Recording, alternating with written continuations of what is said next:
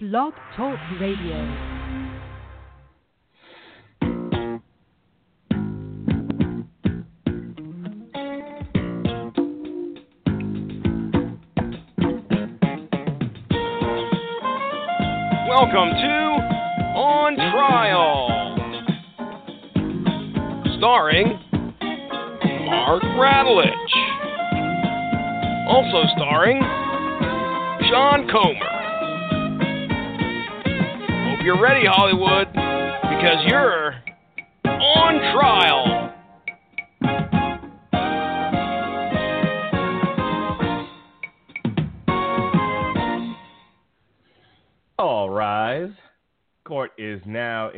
Session. The Honorable Judge Fudge presiding. This is on trial, and I am your host. And for tonight, I am your prosecuting attorney, your mandated reporter, and frankly, I'm mortified, Mr. Mark Radulich. And taking the stand tonight, facing judge, jury, and executioner, is the Zack Snyder comic book adaptation starring Gerard Butler. 300. We are kicking off the year with a little bit of synergy. We looked at the comic book on source material by Frank Miller, and tonight we're going to review the movie. I'm going to prosecute, and coming to the stand right now, your defense attorney for this evening's proceedings, Mr. Sean Comer. How do you do, sir? Unfrozen caveman lawyer for the defense, sir. do you have like a ready-made list of those, and you just pick one at random each night that we do this, or or or is, what is your process, sir? Tell me about come come into the actor's studio and tell me about your process. Well, oh, sorry, that was my uh, that was my brief little impression of Jim Cornette's signature mid-sentence throat clear. Um, I do have quite a few that I have memorized just by virtue of being a bit of a pop culture sponge. But occasionally, if we're doing something and I want to I want to go a little bit thematic with it, yeah, then then maybe I'll I'll go and do a little bit of digging and try to look up uh, some some prosecutor or defense attorney who's at least loosely related to whatever it is we're going to be talking about. But right. other but but otherwise but otherwise some, sometimes it's just random. I'll, I'll go okay who um what what attorneys are springing to mind from my Law and Order fandom that that I can rattle. So and, and every so often I'll just say uh to hell with gender standards. I'm tonight I'm Alex Cabot or I'm Casey Novak. nice. So, yeah. Well, despite, we despite are- the fact that I haven't the hips to fill out a pencil skirt like either of them. All right, we're going to kick this thing into high gear. Um, it's a, it's a simple enough movie. Let's make this a simple podcast. Uh, 300, as I said, directed by Zack Snyder. It stars Gerard Butler, Lena Headey, uh, David Wenham, and uh, Rodrigo Santoro as the not quite politically correct or historically accurate Xerxes. Um, Sean, why don't you give us some notes on this movie, if you please? Well, Fudgy, much like Robert Rodriguez's take on Sin City, 300 is virtually, for all intents and purposes, a shot for shot remake of a Frank Miller graphic novel of the same name. This one in particular happens to be a stylized retelling of the Battle of Thermopylae, in which um, ancient history has it a 300 man dras- dramatically, vastly outnumbered Spartan army stood their ground against thousands upon thousands of marching, advancing Persians seeking to claim Greece. If you, a word of advice, if you really want a nice, a a nice thoughtful take on the actual on the actual events on which the graphic novel and hence the movie are based, I would strongly recommend checking out the I forget whether it's a single episode or a series by from Dan Carlin's Hardcore History podcast called I believe it's King of Kings. I, now, if, if Andrew Graham is listening, feel free to either chime in now or comment later on Facebook if I got the episode wrong because I know he's also a huge hardcore history fan like I am. But also, like Sin City, very little of the movie was shot in front of actual physical scenery. In fact, only there was only, there was only one scene that was shot on location. Otherwise, as is fairly obvious a few minutes into the film, it was it was made entirely in front of a green screen, 100%. And it wasn't the first time that someone had tried to make a movie about the Battle of Thermopylae. Prior to Zack Snyder making this as his follow up to Dawn of the Dead, uh, years pri- years prior, he himself had been trying to get a movie made based on based on this very graphic novel, based on this very source material. Um, around the same time, Michael uh, director Michael Mann was already planning um, a film based on a film based on the story. Well, not based on 300, the Frank Miller novel, based on the Battle of Thermopylae.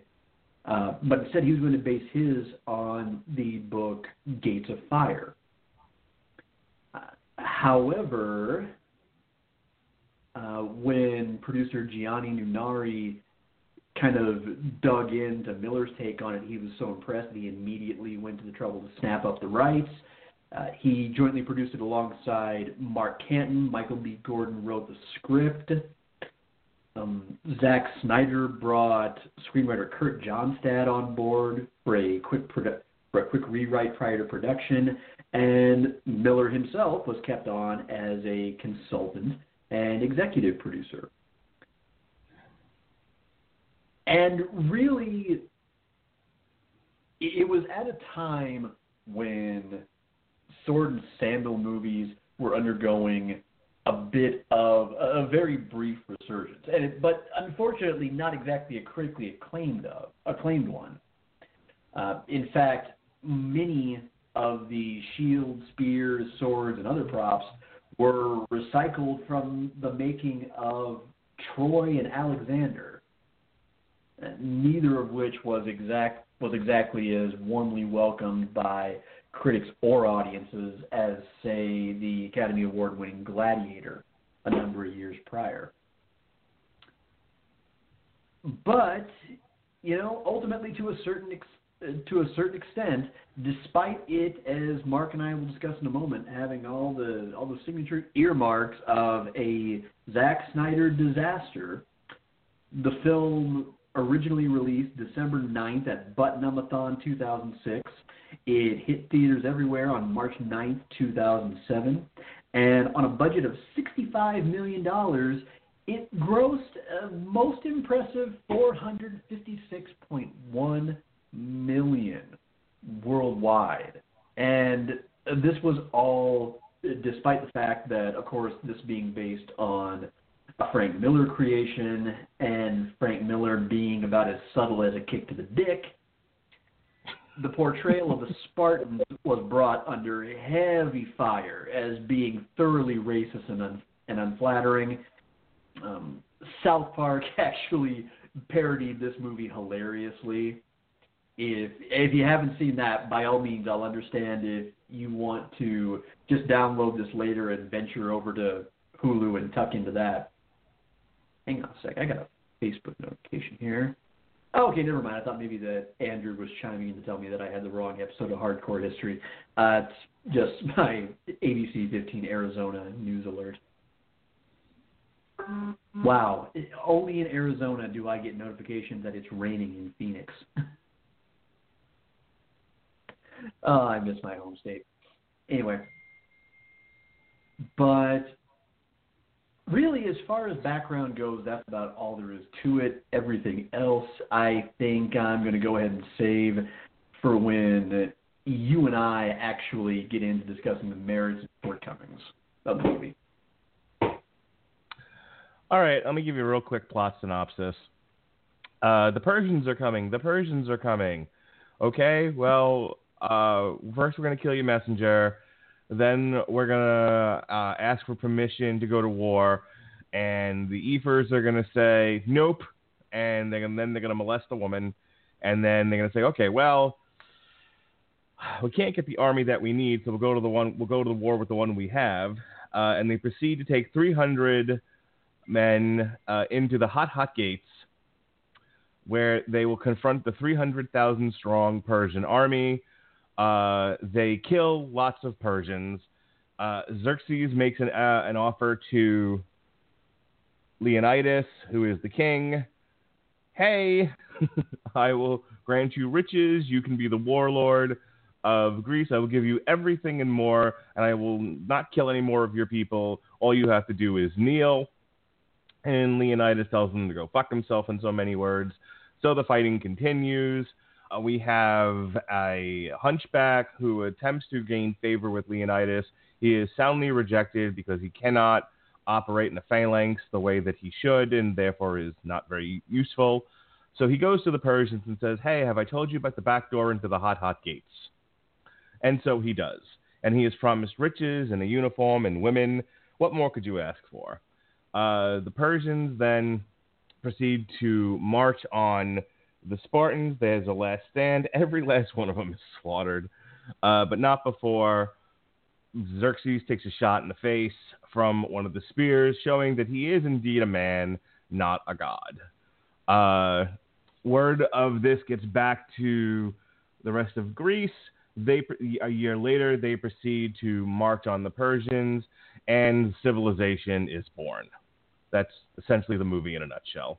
There, there's a side plot here with you know uh, Dominic West from The Wire being you know also taking a payoff from the Persians, but nah, that's not what anybody came to see. we came to see uh, half naked men, buff as all hell, six packs galore, take spear and shield and destroy monsters. They may be called Persians, but they were portrayed as monsters. So let's get to it, shall we? Um, as I, I said to the, the, defense tonight, I'm actually going to take a, a different tack than my usual uh, burn everything to the ground method of prosecuting things. I'm actually going to talk about what I like about this movie. Because everything I love about this movie is everything that's wrong with this movie. And that ultimately is my prosecution of it. This movie is rock the Rocky 3 of sword and sandals movies. This is if you've ever heard I, I want to say it's Eddie Murphy talking about Rocky 3, he talks about how like Italians have never been prouder, you know, at the movies. They they went there and they and they and they watched Rocky beat up on Clubber Lang, Mr. T, and they come out of it and they all feel like they could, you know, they could just punch the hell out of anybody, and they and they're so happy, and and it's just it's just an exercise in machismo. It's it's great, and that's that's it exists as that and if that's all you want from a movie, and clearly that is all anyone wanted out of Rocky 3, and that's all anyone ever wanted out of 300, then by all rights, the movie is successful. That doesn't make it good. It doesn't make it well crafted. And as stylized a movie as it is, sometimes style for style's sake, it just isn't enough. Let me break it down this movie is about one character. And it is only one character who's even reasonably well written, and that's Leonidas. While Leonidas may be on screen with hundreds of other actors, saying lines, doing things, wearing costumes, there are no other actual characters in this movie. If you didn't know who the actual actors were, and you weren't paying precise attention to who who is married to what name, you wouldn't know who any of these people were, and they are utterly interchangeable. I'm talking about the the 300. And really, there's only three characters, and I use that word loosely. That's in quotations. Besides Leonidas, among the 300, there nobody is written with any depth at all, except for Leonidas, Gerard Butler. Nobody. And that, that may be purposeful. And again, that's what adds to what we all went to go see. We want to see, a, you know, what amounts to professional wrestlers charging into certain doom. It, it, it's fun to watch. You know, it, it's it's a it's it's great to see this kind of dramatic bravery portrayed on screen. But if you're judging a movie for you know against what are the pillars that make uh, a well-crafted movie, you can't get away from the fact that that no no one is written well in this thing except for Leonidas, and one could argue he's not written that well either. But I'm I'm forgiving some of that because at least he has. I wouldn't call it an arc. I don't think he's changed by this movie in any way, shape, or form. He went into this thing going, "We shall be free Greeks," and he died in this thing going, "We shall be free Greeks." He's never tempted. If there's an effort to portray temptation on his face, it fails. And I've watched this movie several times in the past week you never truly believe he's going to even at at the end of the movie where he does in fact kneel, but it's the whole thing's a ruse. I, I don't think they do an effective job of making you believe he's just given up the fight and he's willing to save all of these guys uh, to be slaves of, Xer- of Xerxes. So while his character may be fairly well written in the sense of you know who he is, you know what he's about. He's the same man he was at the beginning of the picture that he is at the end of the picture, and that's not really interesting uh, as a as a moviegoer. That's not a really interesting portrayal. Which again is not what they're going for here. they're not going for interesting in any way, shape, or form. They're going for bloodbath. They're going for fun visuals and it succeeds wildly there, and that's what I love about this movie. But if you're looking for anything resembling a well written, well crafted, uh, fully formed character picture, this is not that movie. I mentioned before I, uh, I, I, get into style. Let me let, let's take a look at some of the other quote unquote characters uh, Lena Headey is uh, Queen Gorgo, I believe is uh, her character's name. Yeah. Eh, you know, she she plays her part. She plays her role. She says lines. She you know she does things. Not exactly a well formed character. You know, even Dominic West. You know, he's you know he's sly, mustache twirly, uh, betrayer guy. Not much to him. The Ephors, not much to them. The uh, the the Spartan councilmen politicians are just are literally the same as they are like in, in South Park. You know, as Sean mentioned earlier, just going rabble, rabble, rabble, rabble. That's really all they do in this movie. You know, and then when Dominic West gets stabbed and his coins fall, they're like, oh, he betrayed us. Yeah, no shit, Sherlock. Um, so again, not a lot of depth there. So let's talk about the monsters in this movie. Let's talk about Xerxes and the Persians. I can't even call Xerxes a video game boss because will at least get to fight a video game boss. He's like a video game boss NPC. He's just he's just kind of there. and he, his his best scene is with Leonidas, you know, trying to tempt him and everything, which goes nowhere because he's not going to do it. But at least you know, Rodrigo Santoro, I give him a lot of credit. Well acted. Well acted in that one scene. But uh, other than that, the portrayal is basically look, I'm a monster. And he's surrounded by monsters. But you, you don't know anything about this Persian army or why they're there or, or what their motives are other than they're a conquering horde. And now the defense will probably get up and say, but that's all you need. Okay, I'm not arguing that point. That is all you need. That's not good, though. That's not well crafted movie making. That's schlock. And I love schlock. I'll say it. Uh, I will stand on the hills and scream, I love schlock. But schlock is not great movie making. That's why it's schlock, you see. So the defense may tell you all kinds of things that well this movie rises to exactly what it's supposed to be. But you but that's you can't just leave it there. You have to then say but that always isn't good movie making. Which brings me to style. Boy you can see a Zack Snyder movie coming from a hundred miles away can't you? And I mean I, I couldn't help I couldn't help watching this without thinking of every other Zack Snyder movie I've ever seen. Two come to mind right off the bat, and maybe it's because I've watched them recently, you know, the past couple of years, and I've talked about them, so they're fresh. But you know, you have Watchmen and you have Dawn of Justice, and it's the same camera tricks, it's the same use of camera. For God's sakes, it's the same color palette. Yeah, this one tended to lean a little bit more on sepia tone and red but still, I thought Batman was going to come out at any moment during 300. I really did. I thought I I thought standing amongst the phalanx, I was going to see I was going to see Rorschach.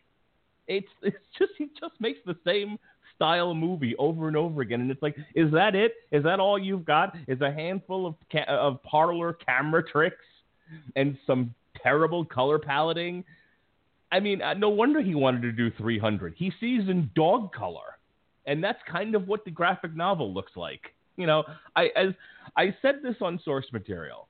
I enjoyed 300 as a very simple story. It the art looks like shit.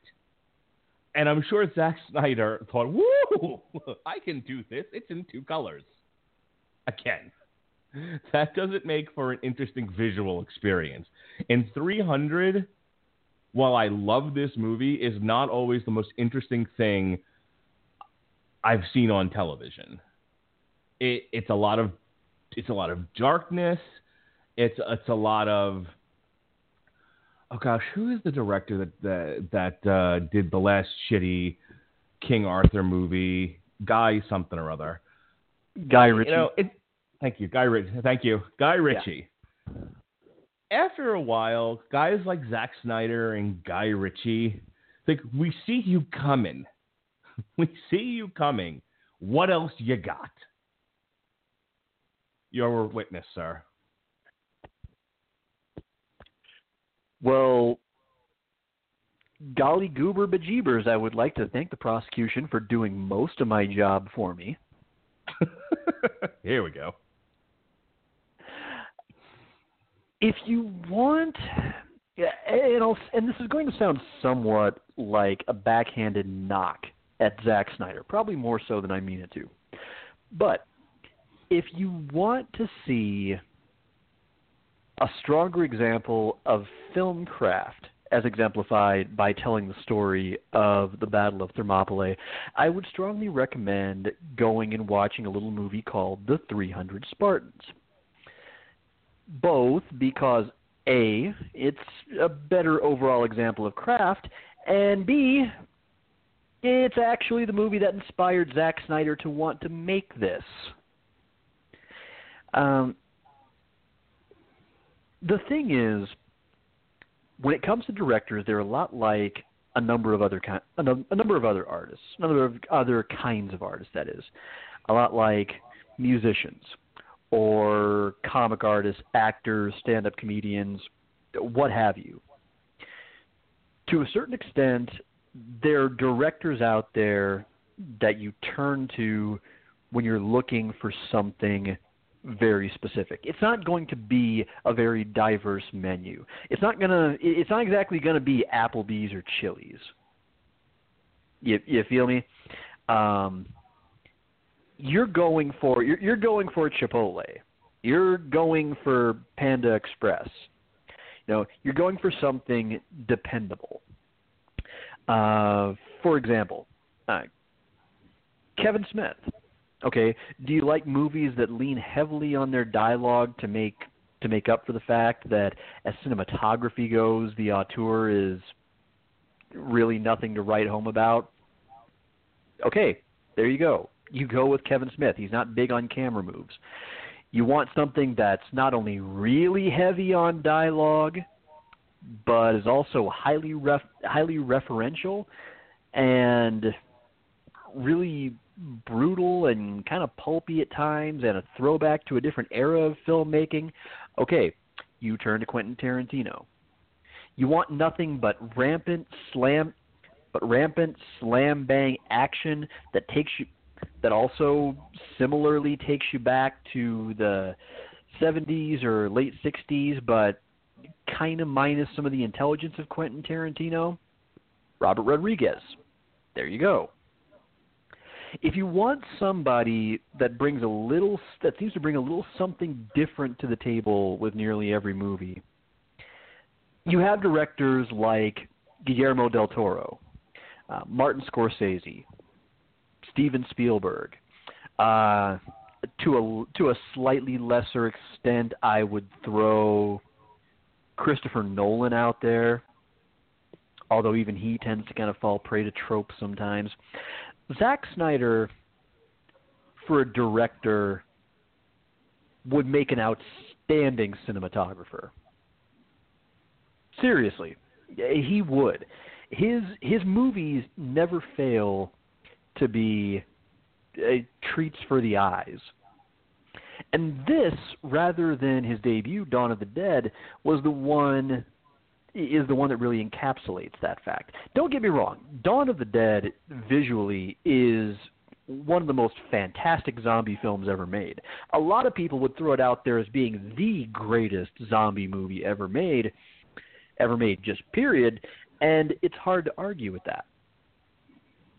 But when it comes to this one, this is Zack Snyder choosing a very strong lead to kind of follow in terms of what he wanted to accomplish. And that is clearly he saw how effectively uh, Robert Rodriguez, with a little help from Quentin Tarantino and Frank Miller himself, adapted Sin City. And he thought he would try to take the same road. And really it works. The, the, the, the, the second best way you can tell if you're really going to like 300 is, well, first off, go and watch the first movie and then kind of and then kind of imagine something more visually impressive without a lot of without a little more of the effort going into dialogue and character. But on the other hand, it would also be advisable to go and actually read the graphic novel first. Because you aren't, th- this isn't Christopher Nolan taking two or three Batman stories and stitching them together in his own style to create something that ultimately stands as, as being as being somewhat original. No, this is 300 imbued with the breath of life. That is exactly what it is. If you want to see real flesh and blood people acting out a story that you absolute that you really gravitated toward on the printed page and you can appreciate what Miller brought to it, then this is the movie for you. Because in a world in which comic movies often stray a little too far from the source material. This is a movie that takes its inspiration and absolutely nails it on screen. It doesn't go quite as quite as simple, quite as sparse, quite as bare as Miller often does. But the way it spices it up yeah, it yeah, it became it, it became parody fodder. You know, South Park mocked it relentlessly, and and okay, I'll admit, somewhat de- deservedly so, because yeah, Zack does go overboard with the slow mo and with the bullet time with the bullet time and the the zoom ins and everything. But this is a chance to appreciate that and sort of sort of take the filter off of acknowledging everything that came after it. This was only his second feature film. This at this point this wasn't yet him you couldn't you couldn't say oh well he's just doing everything he did in Sucker Punch. Oh well this is all the same the same stuff that we saw in Man of Steel and Batman v Superman and Justice League and so on and so forth. No, th- this was this was only his second only his second movie, so really you get to see where all of those techniques came from. This was his first time out with those. And frankly, I would argue that yeah, they they, they look damned impressive on impressive on screen, and it's worth sitting through sometimes just sometimes just for that. And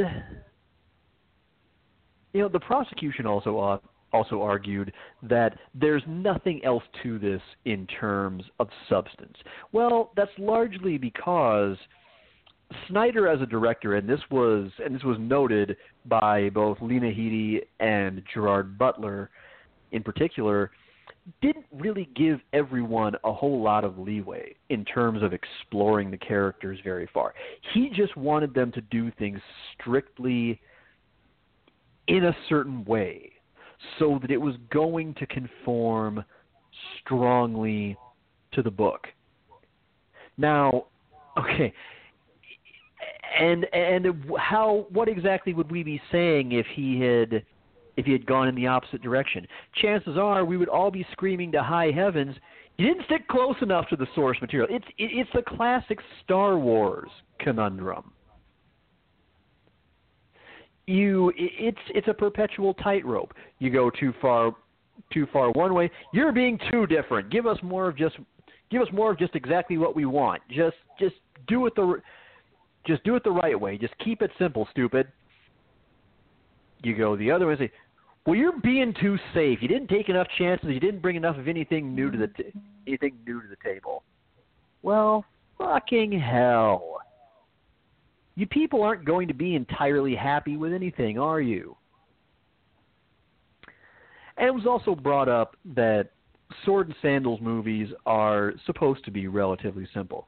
And that's the biggest example of doing my job for me. Is no no fucking kidding. You know, after this, I'm not sure why they even bothered making another Conan movie. Because somebody else had already done it and made done it, made more money and made a better movie off of it. It's just without quite the uh, quite the explicit fantasy bent. I mean, these movies are institutions, much like slasher movies, because you know what you can go in and expect. If you go uh, clear back in the 1960s, uh, a young Austrian kid went went to the theater, and, and he was positively in awe of Steve Reeves and to a much greater extent Reg Park uh, in, in the old timey times Hercules movies. That was what that spurred him into a career in bodybuilding, and now a few decade a few decades later, uh, they're probably interstellar species whose first word whose first words in a human tongue will be Arnold Schwarzenegger. I mean, if it, if it hadn't been for Reeves for Reeves and Park, we would have never gotten the original two Conan movies. And then uh, decades on decades on later, we ended up getting well first we get well first we got Gladiator and then we got Alexander and Troy. I think I've got those in the right order. And then we got 300 and later we even got it we even got a drastically inferior sequel to 300 they're always going to endure. They're always going to suck people in because you have something similar that everybody can gravitate toward. They're not necessarily going to be surprised, but they're going to go, man, I got exactly what I was in the mood for. You're getting hard bodies, heavy action, uh, epic battle, epic battle scenes, grand visuals. It's it's it's exactly what you what you would expect. If you're the type of person who keeps who keeps buying Chipotle bur- buying Chipotle burritos and keeps coming back disappointed because you're not biting into it and savoring and savoring the taste of filet mignon on your tongue, well, then I really don't know what to tell you. Every trailer screened for this pretty much told you exactly what you were getting. No, there were no surprises, and frankly, I was okay with this. I wasn't really looking for a, for a deep, immersive character tale. If I want to watch that, there's myriad other movies I could watch, including movies within this same genre. I could go and watch go and watch Gladiator. Hell, I'm a gamer. I could go play the first 5 God of War games. Granted, those aren't much bigger on character development, but there's at least a little bit of a story there. In this case, personally, I went into 300 going, okay, I am going to sit back and I'm going to watch anywhere from about 90 minutes to two hours of big, of big bad dudes just beating the ever loving piss out of each other. And I went to the theater, and lo and behold, what did I get? 90 to 120 minutes of big bad buff dudes beating the ever loving piss out of each other. I walked away happy. now, on the other hand, just to touch on it ever so briefly, as far as the portrayal of the Persians, motherfuckers, it's Frank Miller. Like, uh, like I said, go down to your near to your nearest dirty corner hole in the wall bar and ask the fattest, smelliest dude in the place to give you to give you a square boot in the daddy bag with a steel toe, and you will probably have more nuance and subtlety than Frank Miller has probably ever brought to anything in his entire life. it's a matter of tendering your expect your expectations and realize and realizing, huh, well gee, this is the guy who made Sin City. This is the guy who the guy who wrote The Dark Knight Returns. Huh. I found this stuff to be really raw and devoid of, and devoid of substance and unimpressive in terms of humanizing it, humanizing anybody. And then after that, if you come into this movie and expect Schindler's List, you're a reasonably stupid human being who lives up to that to that old saw about a fool and his money. And you can yeah, you kind of deserve you kind of deserve to be parted from it. You know, you go in you go into this and by now to most movie watchers, both those two names are fairly well known for certain things. If you come into come into it today and you see Zack Snyder made a movie based on a story by based on a story by Frank Miller, you're going to get pomp and circumstance and pyro and, and pyro and ballyhoo. Take a drink. That's a subtle wrestling reference. And it's written by a guy who's like Elmore Leonard if you took Elmore Leonard if you took away the talent and the intelligence. You know that right that right there is what you is what you can expect. And if you come away disappointed because you thought you were going to get something else, I don't know what to tell you. You're just not a sensible human human being, and you should probably go sit in the corner and cry for a while. Your witness. I feel like we're saying the same thing. I really do, because it because at no time did I ever did I ever say, and I know and and I know you weren't directing this at me, but at no time did I ever say uh, th- this movie should have been anything but what it was. It was a celebration of excess, and that's what you go to see. You know, you, you're absolutely right. you go to see this movie for uh, for everything that, that's already been discussed. I don't need to repeat it ad nauseum. Um, my point, you know, and I usually reserve this part, or, or Sean reserves this part for furthering an argument, but I actually feel like some of this needs does need repeating. Just because you celebrate excess doesn't mean it's well crafted. This movie still lacks some basic uh, pillars of good movie making, and I'm fine with that as, as in in terms of personal taste. But as an objective criticism, this movie just outright fails on a lot of levels. It does. There, there I, I'm I, I will entertain a counter argument of how this is of how of where the successful movie making is in all but a couple of performances, and you know it's probably competently edited. I'll give it that. It's competently edited. you know, this you don't you don't see the dot in the corner or anything like that. There isn't like that bad Halloween three editing where the scenes don't match up. So well, okay. I, I, I, am sorry. I'm gonna I'm gonna pull a I'm gonna pull a Harris here, and I'm gonna interject just ever so briefly, just just with one minor point, Ooh, and that is with. And, yeah, I rarely enter those. Uh, in terms of the way it was shot and the fact that it was made on uh, on a digital soundstage, if you were to try if you were to try to make this actually actually shooting the entire thing or even half of it on location fucking hell you would have never made your budget back. It would have this this movie this movie would have made Xanadu look like a cash cow by comparison with how expensive it would have become. By making it the way the way that he did that's why it was able to come in on a budget of only $65 million, and it was pretty much a guaranteed moneymaker straight out of the gate. Yeah, a lot of it was done with a lot of flash and digital fair, digital fan, uh, digital digital fanfare, flair, woo.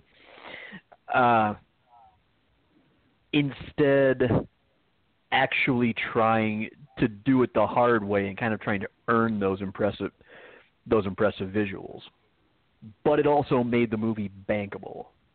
So that that would be the only thing that I thing that I would point out. Is it is it might seem like a cop out to do that much with computer wizardry, but at the same time, I see it as an extension of good business.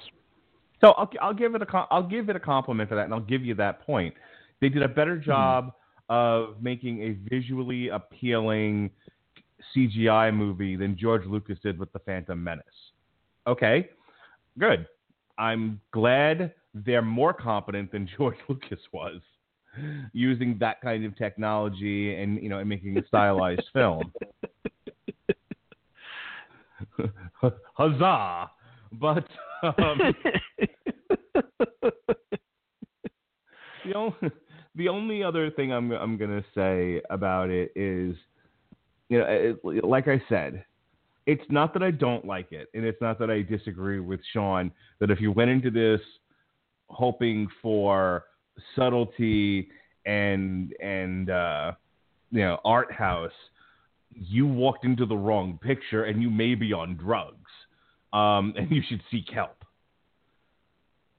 However, my goal tonight was to point out that just because you like garbage doesn't make it any less garbage. And maybe garbage is too strong a word, but I'm trying to drive home my the central thesis of my prosecution, which is you can create something that schlock, but call it by its name. Don't try to elevate it into something that it's not and was never meant to be. And I think the biggest uh, the biggest crime by by the fans or by the movie itself is to call this thing a good movie. It's not. It's entertaining, but it's not a well crafted movie.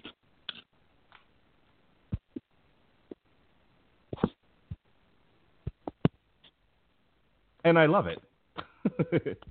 but boy, but boy, I'm known for liking a lot of garbage, as we know from listening to Damn You Hollywood, don't we?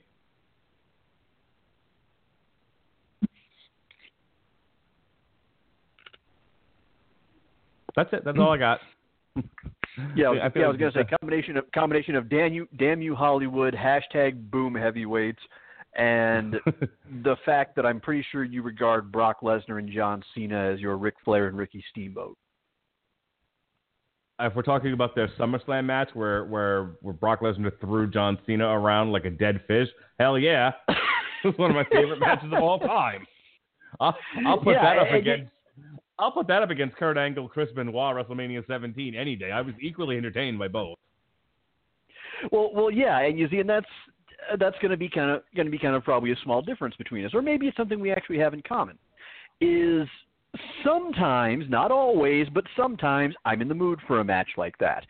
I will go on record as saying that I have had as much fun watching few professional wrestling matches as I had watching this year's SummerSlam main event. Mm-hmm. That was Which was- that was the that- that among the monsters, wasn't it? If I remember correctly, that was Braun yeah, Strowman. Yeah, Samo- Yeah. Samoa Joe, Roman Reigns, Brock Lesnar, and Braun Strowman, and it was just it was just a demolition derby from start to finish. Just the biggest guys in the company going out and telling a surprisingly decent story.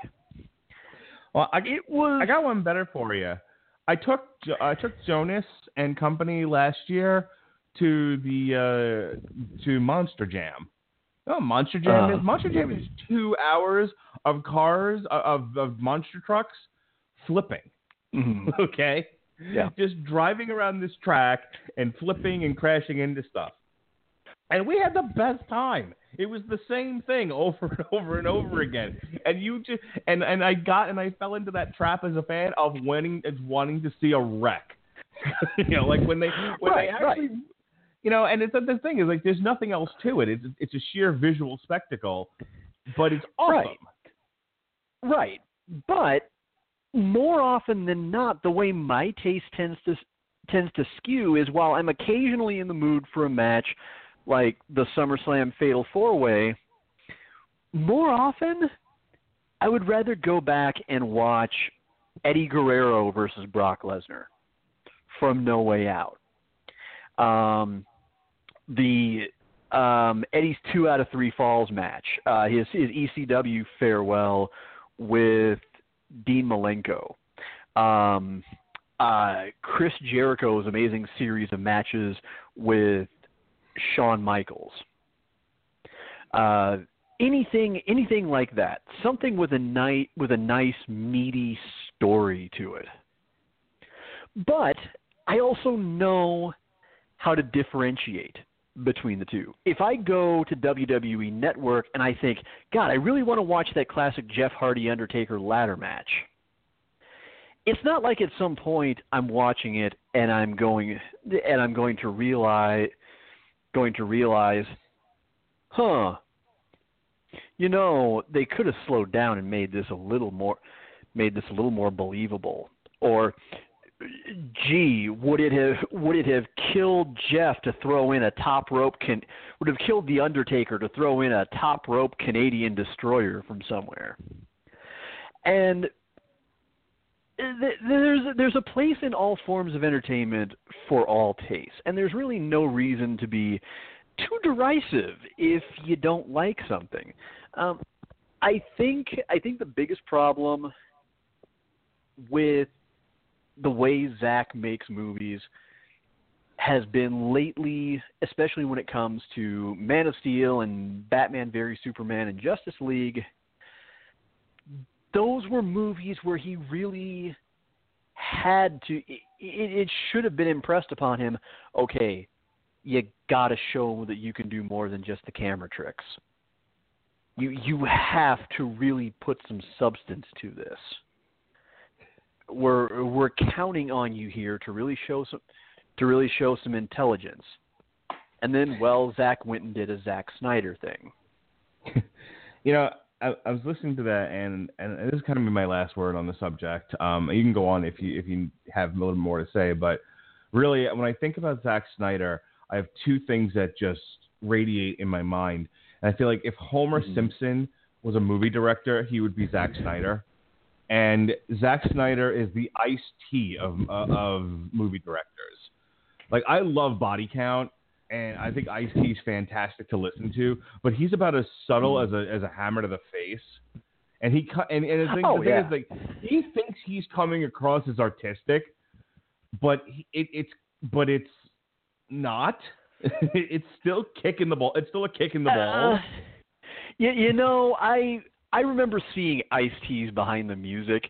I don't think he has too many delusions about too many delusions of grandeur uh, about No, the depth of he- his own artistic merit. no, I don't think he thinks he's fucking, you know, doing doing high classical here. But he do, he does have a pomposity about him where you know he's like like like, like he's really saying something about the American zeitgeist, and it's like, no, you're not, dude. You wrote a song about robbing fucking liquor stores. Knock it off, please. Recognize the level of which you're writing, and and that's how I feel I- about I- Snyder. I, I think he's still buddy. say, I think he's still saying something about it. He's just not doing it from necessarily the kind of eloquent viewpoint that certain audiences were kind of used to hearing social commentary from. He I mean he he he never he never has been, is not, and never is going to be Bob Dylan or Bruce Springsteen but he was kind of trying to come at a lot of those subjects from just a, a very honest point of view about it. Just, Right. just maybe, maybe not even necessarily trying to say something that, something about that subject that's perhaps going to make people think too deeply, but just saying, but just going, going, look, this is how it is Mm-hmm. for me and people coming from where I've come from. So you know, what, I- what, I what, look- what, if, So I look at like Uh, Zack. Snyder. Yeah, I look at Zack Snyder and I just I think he thinks he's making I wouldn't call I wouldn't go as far as saying high art, but I, I really think like like he, he looks at what he's doing and he goes like, I'm really proud of this. This is this, this is style and and masterful camera work and I'm really proud of what I've done here. And it's like, nope.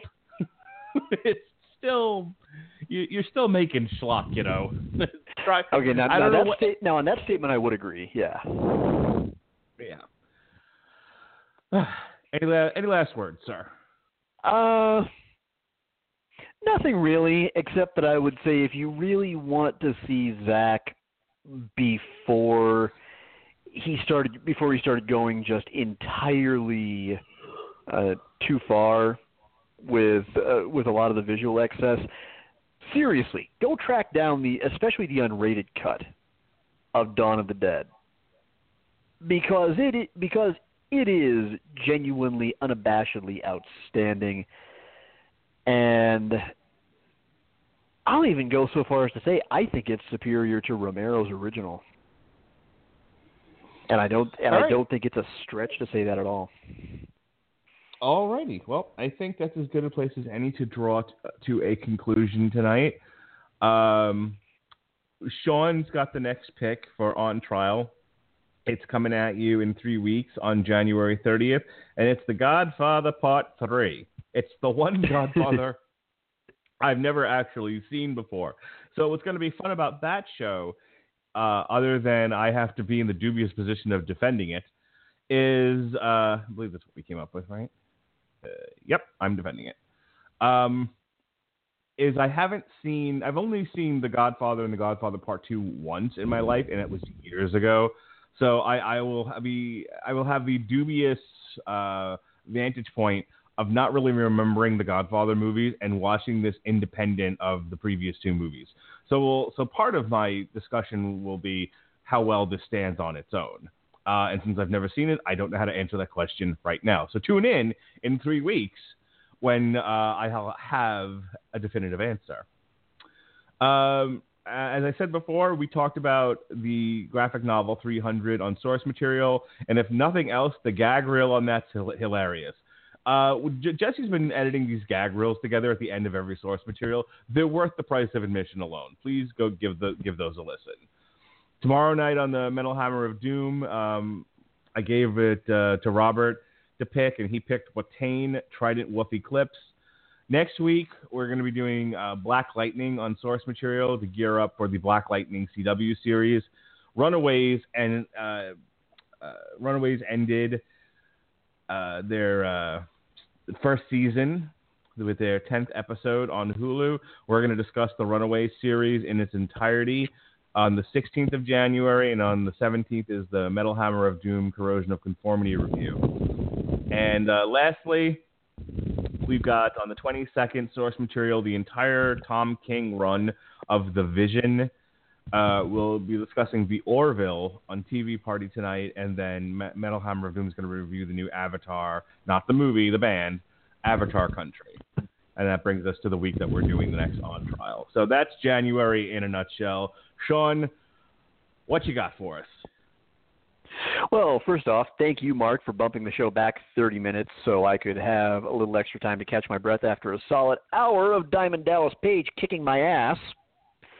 Um, thank you to everybody who downloads or listens live every week. We surely do appreciate it. You are ultimately the reason why we get such a kick out of doing what we do. We hope we've managed to inform and entertain, and that if we have, you'll perhaps uh, pass word of our little our, of our little podcast, our little carnival of errors, along to your nearest to your nearest and dearest, or if you didn't like it, hey, on to somebody you despise. Uh, thank you to the inimitable Jesse Starcher for that wonderful take on the classic night court theme that leads us into the sh- into the show every every about 14 days or so. Uh, as for what I've got going on lately, who boy have I gone from zero to 60.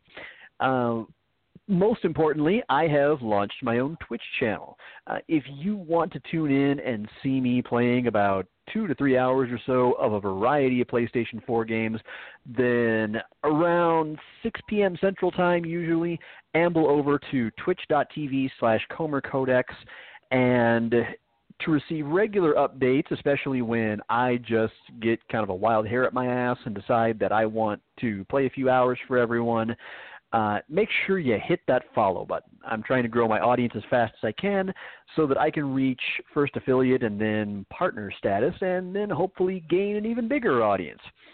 Meanwhile, if you would like to check out some of my written works, I'm currently finishing up a blog for blog at comercodex.wordpress.com addressing a couple thoughts on James Franco's frankly shameful treatment of Tommy Wiseau this past weekend at the Golden Globes. Meanwhile, coming up within the next couple within the next couple of weeks, I've got set uh, January 15th as the date when I am going to hand in my first column of eight match tag to Greg DeMarco over at chairshot.com and yeswrestling.com. It's going to be a probably bi weekly feature eight matches that I handpick from the WWE Network library, highlighting my favorite wrestlers, match stipulations, promotions, eras, what have you. And my very first one is going to be a retrospective look at the eight essential matches comprising the Shawn Michaels and Undertaker feud, running running from uh, SummerSlam 1997 right up to WrestleMania 28 and the end of an era Hell in a Cell match between Triple H and Taker with Shawn as the special guest referee, which ironically is also where he started the whole feud. Was referee was refereeing a world championship match between Bret Hart and The Undertaker at SummerSlam. So that should be fun. And then about two weeks after that, I believe, oh, a week after that, you can catch another edition of Eight Match Tag, in which I'm going to be running down my eight favorite Royal Rumble show stealers, the best non-Rumble matches to have ever left you going, man, the Rumble that year was eh, it was okay, but here's the real reason you should sit down and watch the, and watch this show. And Oh, and also on January 28th, if you meander over to FPGnews.com, you can also find me throughout the night providing match by match, practically move by move recaps of every match of this year's Royal Rumble live from Philadelphia, broadcast on WWE Network. So, that being said, thank you all for joining us this evening. I'm Sean. You're not. Never dull your colors for someone else's canvas. All right. Uh, uh, that is the end of our show. The judge has left the building. All rise. Blah, blah, yakety schmackety. We'll see you in a couple of weeks, folks. Be well, be safe, and behave.